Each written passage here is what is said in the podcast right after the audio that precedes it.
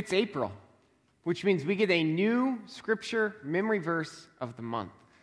So, our new scripture memory verse of the month is going to come from 1 Corinthians, and it's going to be 1 Corinthians chapter 15, verse 20. As we proclaim, All hail King Jesus, we do so because he is the first fruits of those who have fallen asleep. Let's read the verse together. 1 Corinthians 15 20. But Christ has indeed been raised from the dead, the first fruits of those who have fallen asleep. 1 Corinthians 15 20. We have been studying stewardship. And we started off by looking at characteristics of God and how those characteristics of God lead to our role as stewards. The first thing that we covered was God as the owner operator. As the creator of the universe, God is the owner operator, and we then have the role of being managers. After that, we talked about God as being the king, and his role as king, or his characteristic as king, leads to us being diplomats on his behalf. Then we talked about God as ruler and our role as citizens. So today we come to a close in our stewardship series, and we're going to talk about God as being our master. And our role is that of an investor. One of the things that maybe you've experienced in your childhood or in adulthood is being entrusted with care for the house when either your parent or your spouse has left on a long trip. Have you had that experience? I don't know about you, but when we first moved to Lincoln, Emily would take trips down to Trinidad and Tobago to teach a course. It's an awful life, right? Uh, but she would be on a trip for a week long trip. And leading up to the trip, I always had this sort of imagination of what it would be like to just sort of let the house go and not worry about anything until the day before she came back my OCD would kick in, and about half an hour after she left, I'd be vacuuming and doing the dishes, and I just couldn't do it. But I imagined what it would be like to have that feeling of getting everything, letting it go, all the free time, and then rushing to get it all back in order. In Matthew 25, in Matthew 25, Jesus tells a number of parables. And all of these parables come after the triumphal entry, after Jesus has been presented as King Jesus, he throws a whole new wrinkle into the ministry. And Jesus says, Just wait, I'm going away. I know you just proclaimed me as king, you just shouted Hosanna, and we'll talk about that next week. But in Matthew 25, Jesus says, Hold on, wait, I'm going away. But I'm coming again. And that's the context for Matthew 25. Is Jesus has announced that he will be gone, but Jesus is coming again. And when he comes, he's going to expect the house to be clean. Or, or something like that. So, Matthew 25, verses 14 through 30, is the last parable in the series of parables about Jesus' second coming. So we're going to read, and we're going to read individual sections. We're going to start with just verses 14 through 15 in Matthew 25. So starting in verse 14, it says, Again, it will be like a man going on a journey who called his servants and entrusted his wealth to them. To one, he gave five bags of gold, to another, two bags, and to another, one bag, each according to his ability. Then he went on his journey.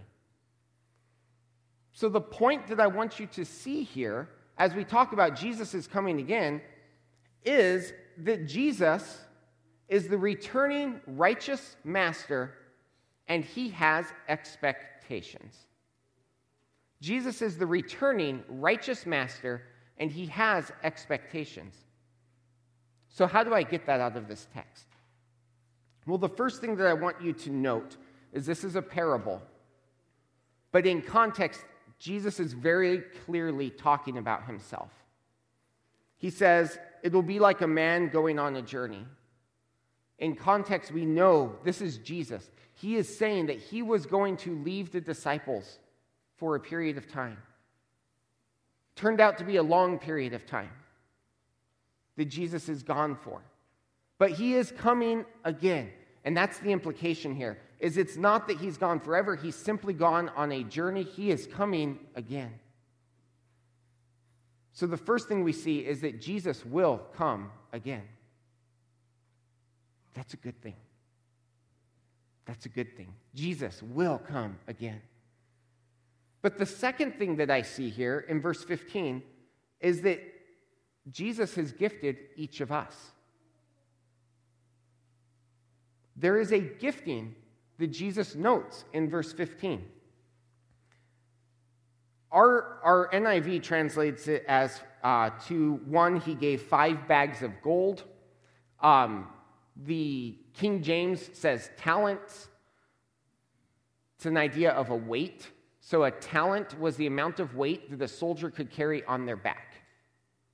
So you think of a soldier, you know, a fairly muscular individual, someone who's been trained. They could typically carry between 75 and 100 pounds of weight on their back. So five talents is as much as 500 pounds. It's a lot. That's not a small amount. This master has entrusted his servants with, this servant in particular, with five talents. Another he entrusted with two talents. And a third he entrusted with one talent. It tells us that he did this entrusting or this gifting each in accordance with their ability.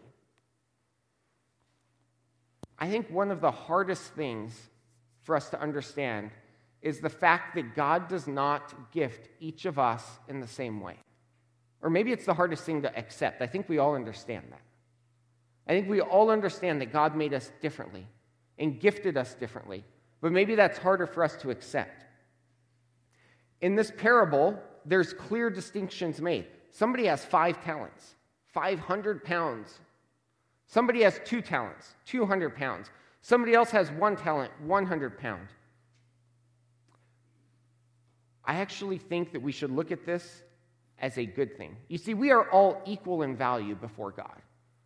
But God has not equally gifted us. That's good because that means that God does not expect all of us to give the same amount or to use our gifts in exactly the same way. If God asked me to give a million dollars, the answer would be, I can't. Simply would. God hasn't asked that of me. Thank goodness He didn't equip me for that. But He has asked me to give up my previous job or to give what I can give, what I do have. The idea here is that God gifts us individually.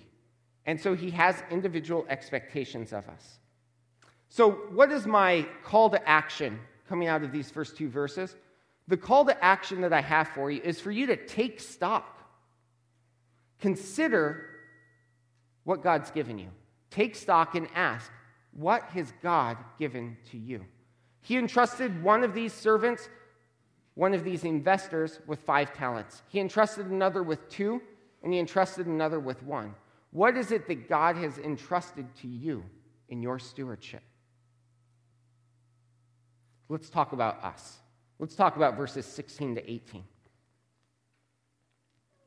Starting in verse 16, the man who had received five bags of gold went at once and put his money to work and gained five bags more. So also the one with two bags of gold gained two more. But the man who had received the one went off, dug a hole in the ground, and hid his master's money. What do we see in these verses? I see that the servants, that's us, have choices. God gives us choices to make. He has given us gifts, and then He gives us choices to make. There are good choices, and there are bad choices. But I want you to notice some characteristics of these choices. First of all, notice the amount of time that takes place between when God, when the master gifts the man with five talents and when he actually takes action. Our NIV says he went at once. Immediately. It's a very strong statement in the text. Immediately, the individual that God had gifted with five talents went out and put it to work.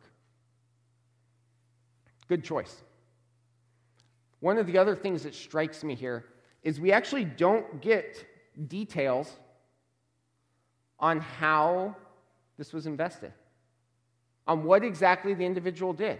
We don't have those details given to us. Why? Because the point is not how he went and used the resources God had given him. The point is he did it. It's a step of action, a step of faith, that we take faith and we take what God has given us and we immediately use it for God. Same thing happens with the man who was given two talents or two bags of gold. He immediately goes out and uses the resources. There's also bad choices, though. Look at the man who received one bag. The one who had received one went off, dug a hole in the ground, and hid his master's money. What's the bad choice here? The bad choice was deciding not to act in faith and to use it. In fact, hiding it in the ground is what people did. If you had treasure back in that period of time, you didn't have a bank that you could trust to go put it in a safety deposit box. Those sorts of things didn't exist. The lock on your door was less secure than anybody would hope. The best place to hide something, if you wanted to never see it, never use it, never risk losing it, was to bury it. And so that's what happens it's buried in the ground. But that's not an act of faith, that's an act of the safe bet. The problem was not disobedience, the problem was a lack of faith. A lack of faith. Let's continue on, though, in verses 19 through 27. 19. After a long time, the master of those servants returned and settled accounts with them. The man who had received five bags of gold brought the other five. Master, he said, you entrusted me with five bags of gold. See, I have gained five more. His master replied, Well done, good and faithful servant. You've been faithful with a few things. I will put you in charge of many things. Come and share in your master's happiness. The man with two bags of gold also came. Master, he said, You entrusted me with two bags of gold. See, I have gained two more. His master replied, Well done, good and faithful servant. You have been faithful with a few things. I will put you in charge of many things. Come and share your master's happiness. Then the man who had received one bag of gold came. Master, he said, I knew that you are a hard man, harvesting where you have not sown, and gathering where you have not scattered seed. So I was afraid and went out and hid your gold in the ground. See, here is what belongs to you.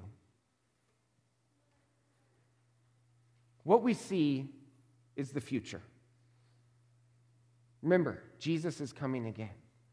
The future, we see that each investor will give an account. Each investor is going to give an account to Jesus for how that investor has used the gifting that Jesus has bestowed. There's three things that are really emphasized in this text. The first thing that's really emphasized is the length of time. Our Bibles, our NIV says, after a long time. There's emphasis on that length of time. After a long period of time. For our case, it's been nearly 2,000 years. But Jesus is coming again. Don't forget that. After a long period of time, the master returns and he takes account. Something that is uh, really strong in the Greek language is the direction of movement in this text. Everything is directed towards the master. All of the verbs in the text have this direction of movement towards the master. This is all about the master. When Jesus comes again, every eye will be on him because it will be all about Jesus. And that's what's happening here in this text. Everything is focused on the master.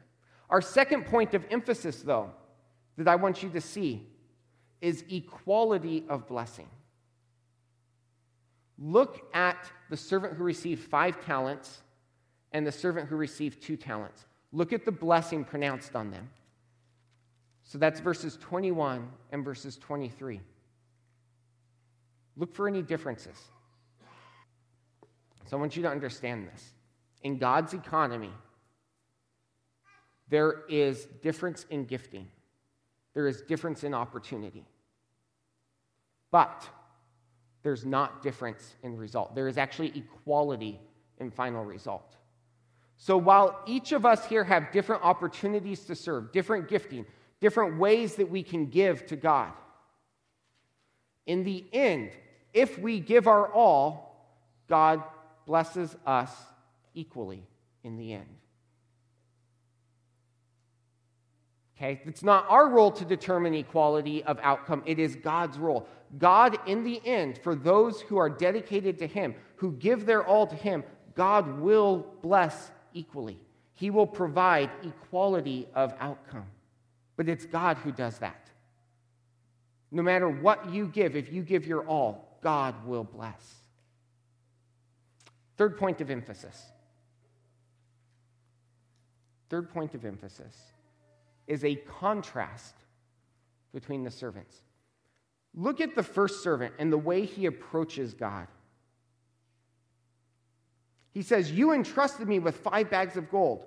See, I have gained five more. There's an excitement there, an anticipation. Look what was accomplished with the five bags of gold you gave me.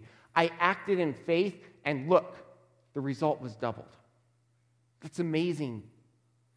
The second servant, You entrusted me with two bags of gold. See, I've gained two more. Again, there's excitement. Look what I did with the two bags of gold you gave me. Look what was accomplished. The third servant, I want you to contrast that. How does he approach? Excitement is hardly on his mind, it looks like. He says, I was afraid. And then he says, Here, have what's yours. Do you catch the tone of dismissal in his statement? Here, you can have what's yours. It's yours. God has entrusted us with gifts. We've talked about stewardship. One of the things that we have talked about is that it is all God's. Everything. He created it all. It all belongs to Him. But I'm going to tell you that just saying that it's God's is not enough. I'm sorry. I know that that's hard. But simply saying it's God's is not enough. God wants us to take action. He wants us to step out in faith. Yes, it is all God's. I don't want to diminish that in any way. But simply saying, yeah, it's all yours, God, that's not enough. That's what the third servant does. He said, It's all yours. Here, here's what's yours. No. God expects us to act on what He's given us. So, what's my action step for you? determine, determine to wisely use what Christ has given you. Because there is a call to action here in this passage. It is not simply enough to say it's God's. We must act on that fact. We must take responsibility and use it for God. Determine to wisely use what Christ has given you. Let's go on to verses 28 through 30. Verse 28 says, So take the bag of gold from him and give it to the one who has 10 bags. For whoever has will be given more, and they will have an abundance. Whoever does not have, even what they have will be taken from them. And throw that worthless servant outside into the darkness where there will be weeping and gnashing of teeth. It's kind of a, a hard passage there. What's the point, the emphasis? It's judgment. There are actions that warrant reward and actions that warrant penalty. When I hear the word judge, I think of a courtroom. That's what comes to my mind at least. But did you know that not every judge is necessarily there for a bad reason? There are good times to be judged. So prior to 1976, in gymnastics, everybody thought it would be impossible for anybody to ever achieve a score of a perfect 10. It was thought to be completely impossible. In fact, it was so, so accepted that it was impossible that all of the scoreboards in gymnastics only had three digits a ones place, a tenths place, decimal place, and a hundredths place, second decimal place. The scoreboards actually could not display a score of 10. It was impossible to do so. In 1976, in the Olympics, Nadia Comaneci had a beautiful performance, amazing performance. And the crowd waited in anticipation to see how the judges would evaluate her. And when the score appeared, nobody could believe it. Because her score was one, one, one. All three judges gave her ones. No. The scoreboard was unable to display. All three judges awarded her tens. See, those judges looked at what she had done and they found it perfect. She was judged and rewarded for the work she had done. All judgment is not bad. I see in verses 28 through 30 a key point. I see the grace of God.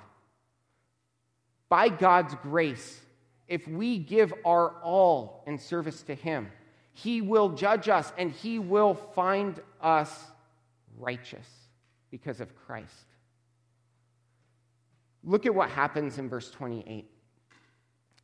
The master takes the bag of gold from the one who was found wanting, and in an act of absolute and utter grace, he gives the bag of gold to the one who already got everything he deserved. He gave him more. The one who had acted wisely, the servant who had stewarded the resources, who had invested wisely, received even more. That's grace. And that's how we should be looking at this verse. This is what you might call a reversal of expectation. We expect that the person who earned five gets his five and moves on. No, he receives more. The master blesses above and beyond. But there's another reversal of expectation. There's judgment of God, and in the negative sense. Look at verse 30. And throw that worthless servant outside into the darkness where there will be weeping and gnashing of teeth. This is another reversal of expectation. If at your place of employment you begin to no longer do your job, what happens? eventually you lose your job. But that's it, right? You don't, there's really no more penalty beyond you just lose your job. Here we have another reversal of expectation. The individual who doesn't do the job that God has given them doesn't simply lose the job. No, they are judged and found lacking. The implication here is that those who accept Jesus as their Savior and serve will do their job. It's a natural outcome. The servant who does not do the job, though, is removed. So, what does this mean in terms of an action step? It means that we should live expectantly. We should live our life expecting Jesus to return, committing ourselves to Jesus' return living as if it could be any time. Living life knowing that Jesus is going to return. A woman once approached John Wesley, and she asked him an interesting question. This woman asked John Wesley, If you knew that you were going to die tomorrow, how would you spend the rest of the day? It's a good question. Let me read you John Wesley's response. Why, madame, just as I intend to spend it now?